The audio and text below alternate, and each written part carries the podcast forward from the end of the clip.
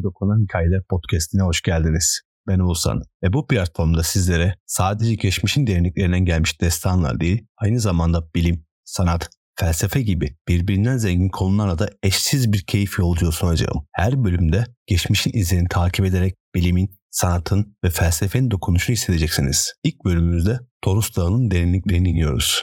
Toros Dağı sadece muazzam manzara sunmakla kalmıyor. Aynı zamanda adını tarihi ve efsanelerle örmüş bir coğrafya parçası. Bu bölümde Toros Dağı'nın sırlarını, adının kaynağını ve bu bölgenin zengin kültürünü keşfedeceğiz.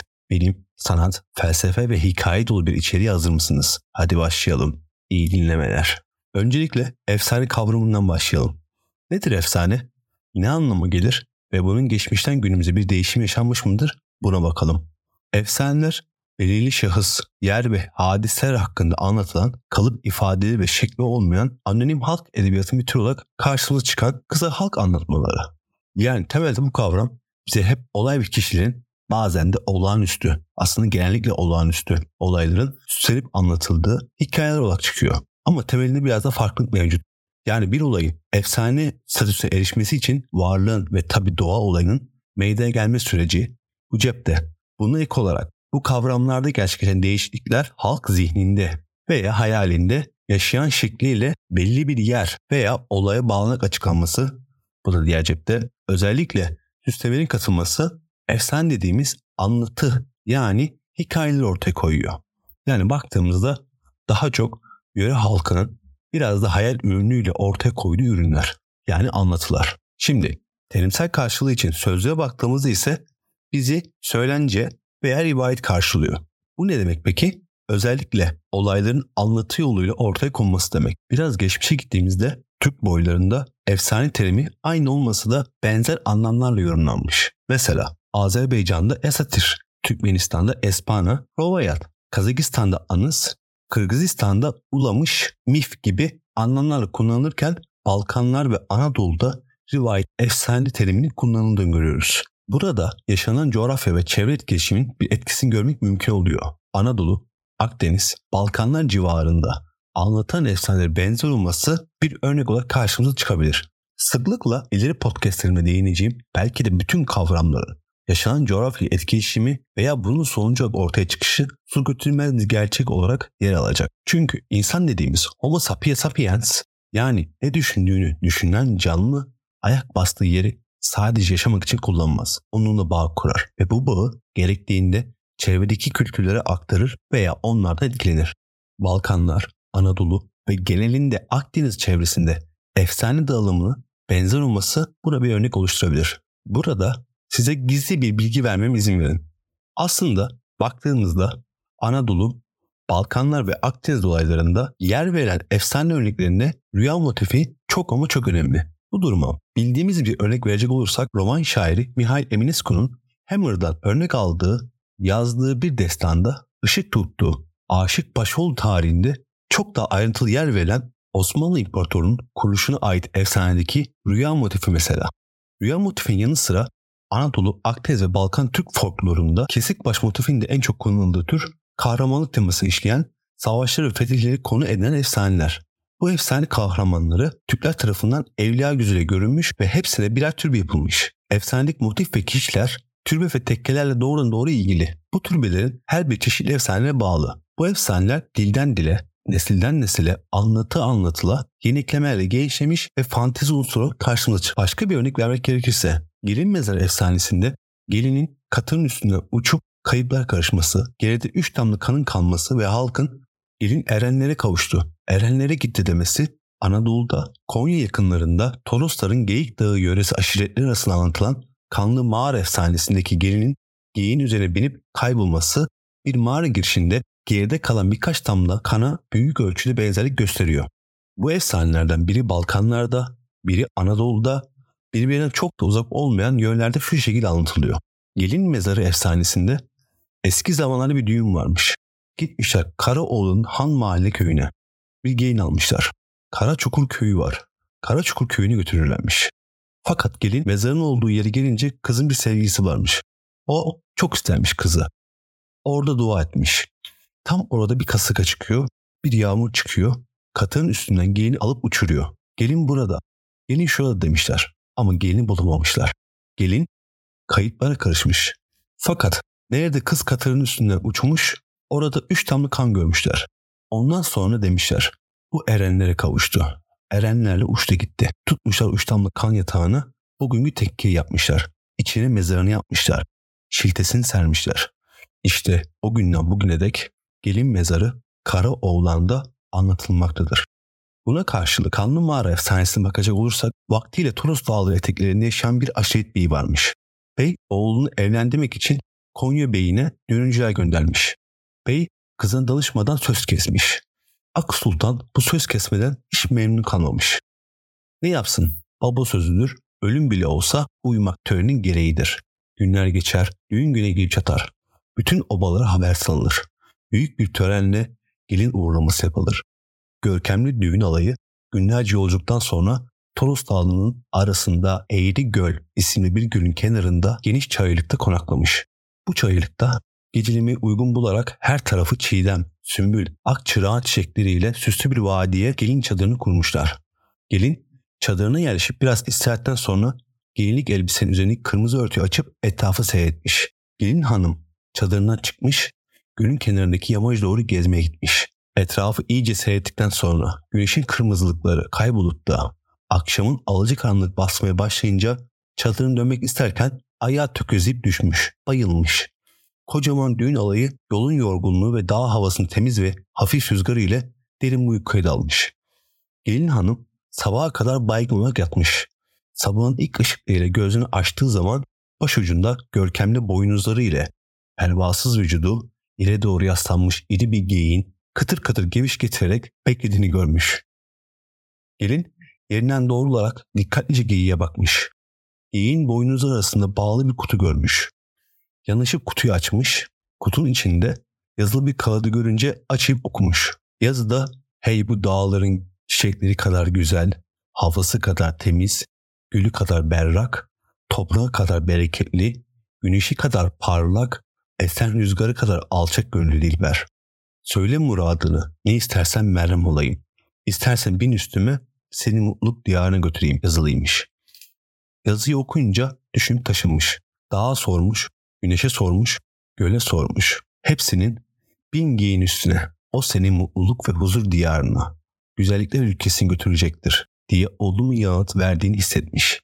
Ak Sultan yerine kalkıp giyin üzerine oturmuş. Geyik çok uzaklardaki pamuk yığınları gibi bulutların arasında kırmızı duvağı ile kaybolmuş. Arkada kalanlar yeğeni çadırını sanarak çadırın açılmasını beklemişler. Bir ses gelmeyince çadıra bakmışlar. Bir de ne görsünler. Ak Sultan gitmiş. Hemen durumu beye haber vermişler. Etrafı dedik dedik aramışlar fakat bir ize rastlamamışlar. Etraftaki aşiretlerine yardım istemişler. Yaşlı ve tecrübeli bir çoban aramak üzere gelmiş. Dağın yamaçlarını ararken bir geyin izine rastlamış. Bu izi takip ederek Torresların en yüksek yerine kadar çıkmış. İz büyüdükçe bir mağaranın ağzına son bulmuş. Çoban arkasından gelenlere dönerek aradığınız gelin bir geyiğe takılarak bu dibi olmayan mağaraya girmiş. İzi burada bitti. Gelinin kırmızı duvarından bir iplik buraya takılmış. Bunların hepsinden başka bir de yıllardır bu mağarayı ben tanırım. Mağaranın taşları kırmızı değildi. Şimdi ise gelinin kırmızı duvağı mağaranın taşlarını boyamış. Varın söyleyin beyinize. Ak Sultan muradına ermiş. O artık dağların olmuş deyince hepsi bir de ağlayarak geri dönmüşler. O gün bugündür mağaranın taşları kıpkırmızıdır. Bundan sonra o mağara kanlı mağara, Torosların en yüksek tepesi olan bu dağ Geyik Dağı, bu dağın bitişindeki Ak Sultan çadırının kurulduğu dağa da Ak Dağı adı verilmiş. Şimdi buna ek olarak özellikle Türkiye'de ve genel dünyada dağlarla ilgili inanışlar ve ritüeller efsanelerden çok da farklı olmamakla birlikte karşımıza çıkıyor. Dağlar yöre insan tarafından kutsal kabul ediliyor. Mesela 9000 yıl önce yerleşim için insanın kucak açmış Çatalhöyük ve çevresinde yer alan Karadağ, Karacadağ ve Hasan Dağları'nın duvar çizimlerinde ve ritüellerde kutsal olarak karşımıza çıkması gibi. Buna benzer olarak yöre halkları yaşadıkları bölgelerde yer alan dağları yüksek mertebe, kutsal öğe olarak görmüşler. Bunu bir zenginlik olarak bize aktarmışlar. Dağlar üzerine inanışlar başlığını oluşturduğumuzda bunun altına onlarca farklı efsane, ritüel veya inanç ekleyebiliriz. Dağ kültü çok eski çağlardan beri muhtelif uluslarda bulunduğu üzere dünyayı kapsayan bir kült. Eski Yahudiler Sine Dağı'nı, Araplar Arafat Dağı'nı, Yunanlılar Olimpos'u, Moğollar Burhan Kaldun'u önemli olarak kabul etmişler. Başka bir örnek olarak efsane atfedilen ve tüm dünyayı çevrediği varsalı Kaf Dağı mesela. Semavi dinlere baktığımızda Turini Seyna Dağı Musa peygamberin Allah'la konuştuğu yer. Hristiyanlar için Golgota, İsa'nın çarmıha gerildiği yer dünyanın merkezi olarak anlatılır ve aynı zamanda Adem'in yaratıldığı ve gömüldüğü yer olarak bilinir. Hira Dağı, Hz. Muhammed'e peygamberin geldiği dağdır. Buradan yola çıkarak dağların kutsal atfedilmesi onlarla bir bağın oluşturulduğunu görüyoruz. Peki Türkçe sözlüğe dağ kavramı için baktığımızda yer kabuğunun çıkıntılı, yüksek eğimli yamaçları çevresine göre hakim ve oldukça geniş alana yayılan bir bölüm olarak aktarılıyor. Ansiklopedilerde ise tek tek kabartı şeklinde yer alabileceği gibi yani Hasan Dağı, Karacı Dağı gibi yan yana veya birbirlerinin ardına dizilmiş şeklinde yani Toros Dağları, Kuzey Anadolu Dağları gibi dağlar olarak da görülüyor. Konuşmamıza konu olan Toros Dağları da bu son dediğimiz yan yana dizilmiş ve sıralanmış dağlar kategorisine tüm ihtişamıyla dahil oluyor. Peki bu Toros adı nereden geliyor? Adını biliyoruz. Ancak bu isim neden verildi? Başlamadan önce bahsetmeniz gereken bir isim var. Önce onu konuşalım. Çünkü bu isim olmadan ne bu podcast başlığı oluşturulabilir ne de Toros adı telaffuz edilebilir. O isim Eratos'ten dostlarım. Meşhur İskender Kütüphanesi'nin nem şahsına münasır dahi müdürü ve en büyük yer bilimcilerden biri olduğu kabul edilen Eratos'ten. Kendisi M.Ö. 274 194 yılları arasında yaşadığı düşünülen ve 3 kitaplık coğrafya adlı eserini yazmış bir bilim insanı. Ne yazık ki günümüzde bu eserlerine ulaşamıyoruz. Çünkü kaybolduğu düşünülüyor. Ama merak etmeyin eserlerine yer verdiği bazı başlıkları günümüzde açıklayabiliyoruz. Bu eserde Profesör Doktor Cihal Şengül hocamızın da bahse geçen konuda Toros Dağları'nın Kuzey İran'daki Alpros, Afganistan'daki Parapamisus, Hindikuş ve Himalaya ile toplu bir dağ sistemi oluşturduğunu, bu dağ sistemlerinin de bölgede meydana gelen depremler vasıtasıyla yükseldiği iddia ediliyor. Onun araştırmalarına göre az önce değindiğim nokta olan Toros adının sırada olarak yine ilk önce Eratosthenes'in eserine geçtiği kabul ediliyor. Neden Toros, neden başka bir isim dersek karşımıza boğa anlamı çıkıyor. Boğa ile Toros adı arasında nasıl ve neden bir bağ var? Ona tesadüf diyenleriniz elbette olacaktır. Ancak podcast'i sonuna kadar dinlerseniz durumun hiç de öyle olmadığını anlayacaksınız. Coğrafya uzmanı Henry Keeper eski coğrafya kitabı adlı eserine baktığımızda inanmazsınız ama Toros kelimesinin kökeni Arapça ve İbranice ile ortak Sami dili eski Arameik dilinde dağ anlamına gelen Tur ile karşımıza geliyor. Kahraman Keeper ise kelimenin eski Yunanca'ya Anadolu kanalıyla geçtiğini ve deforme olarak Toros adını aldığını düşünüyor.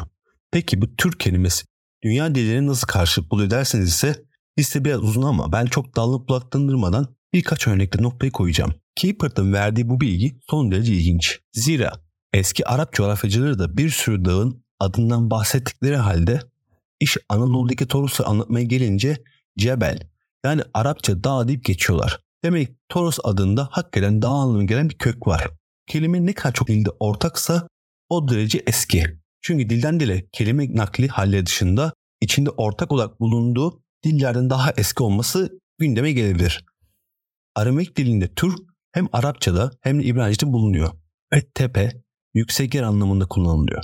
Yani eski Mısır'a bu kelime tu. Ee, ayrıca Ural Altay dil ailesi ferdi olan Sanskritçe'de dağ kelimesi ta, e, Farsça'da te, en yüksek olarak adlandırılan tar bu ihtiyacı karşılıyor. Yunanca'da turris yani kule olarak yer alıyor. Sonuçta dillere göre bu kavram dağ, tepe, kule, yüksek yer şeklinde anlatılıyor. Burada bir alt metin verecek olursak günümüze geldiğimizde bizim dağ şeklinde yumuşatarak kullandığımız kelimenin bu hale gelmesi 18 ve 19. yüzyılları bulabiliyor. Daha da geçmişe gidersek Neolitik dönemin başlarında verilme toprağı temsil eden ana tanrıça Anadolu'nun daha sonra anlatılan adıyla Kibelesi yanında çok önemli bir tanrı mekanı kutsal bir dağ olan ve genelde kutsal bir boğaya binen fırtına tanrısı. Bu tanrının en erken kuşkusuz temsiline Anadolu M.Ö. 2000'den önceki yerlerini temsil eden Hattilerin panteonlarında yani tanrılar topluluğunda başı olan Taru'da rastlıyoruz. Aynı zamanda bir boğa olarak tecelli ettiğine inanılan Taru'nun ve bu kelimenin aynı zamanda boğa anlamına gelmesi çok çarpıcı.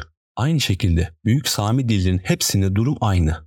Örneğin Aramaik dilinde dağ ve boğa aynı kelime ile yani tur ile ifade ediliyor.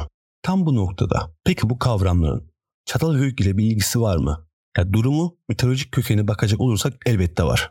İngiliz arkeolog James Melhart Konya'nın hemen güneydoğusunda günümüzden yaklaşık bir 8200 yıl önce çok eski bir yerleşim yeri olan Çatalhöyük denilen kalıntı içerisinde dağ, boğa, fırtına tanrısının ortak kökünün nerede olduğunu aydınlatma kalmadı. Aynı zamanda insanın düşünce tarihi için çok önemli ipuçları ortaya koydu. Burada olay genel şunu gösteriyor. Çatalhöyük sakinlerinin duvarlarına anı tanrıçayı ve bol miktarda boğa ile fırtına tanrısını belki de çoğumuz ilk defa duyacağı Hasan Dağ'ın patlıyor olarak püskürmeli bir çizimin yer alması çok çok önemli bir ayrıntı. Çünkü bu şu anlamı gelebilir. Bu dağı kendilerince kutsal kabul ediyorlar. İlk defa cansız çevre ile ilgilenmeye başlayan insanoğlu bunu belgeliyor. Burada boğaya binmiş bir tanrı tasvirinin dağda inmekte olduğu boğanın dizginlerinin de aşağıdaki gibi ana tanrıcı tarafından tutulduğu görülüyor. O halde Menler tarafından bulunmuş doğa resminin incelenmesinde dağdan inen boğalara boğalar üzerindeki tanrının erkek olduğunu, boğanın dizgin tutar görülen yani ana tanrıçanın motifinin yer verilmesi önemli bir kaynakın haline geliyor. Konuyu toplayacak olursak burada resmedilen tanrı belki de ileride Anadolu'da bahsedilecek fırtına tanrılarının belki de ilk temsilcisi. Üzerine dağdan indiği ve kendisinin indiği dağda kuşusuz bir yanardağ.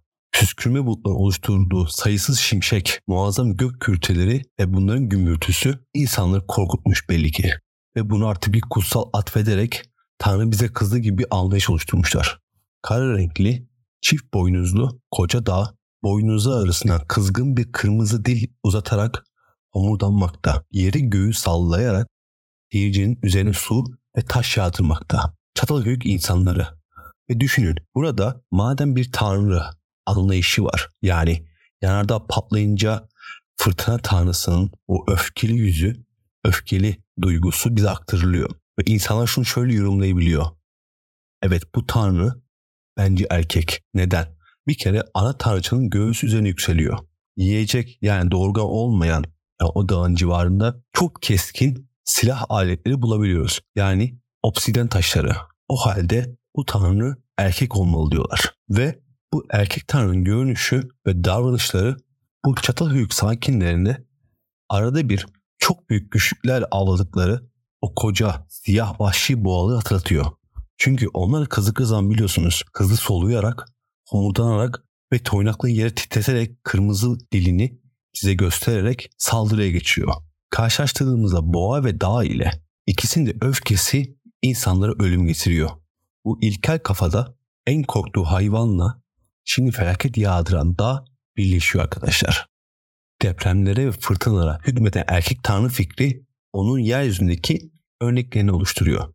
Böylece Çatal büyük sakinlerimiz hem dağ hem de boğaya ortak bir anlam atfederek etimolojik olarak bize ta veya tu şeklinde bahsediyorlar. Yani kadın ve erkek tanrı olarak değerlendirdiğimizde insanlar doğurgan olan alçak düz arazileri verimli ovaları anne kadın olarak ürkütücü, ne yaptığı önce kestirilemeyen, verimsiz, ölümün kol gezdiği yerleri de erkek, dolayısıyla baba figürüyle bir tanrı alış oluşturuyor. Ve bunu açıklarken de yaptığı en iyi şeyi yaparak, gözlem yaparak bunu açıklıyor.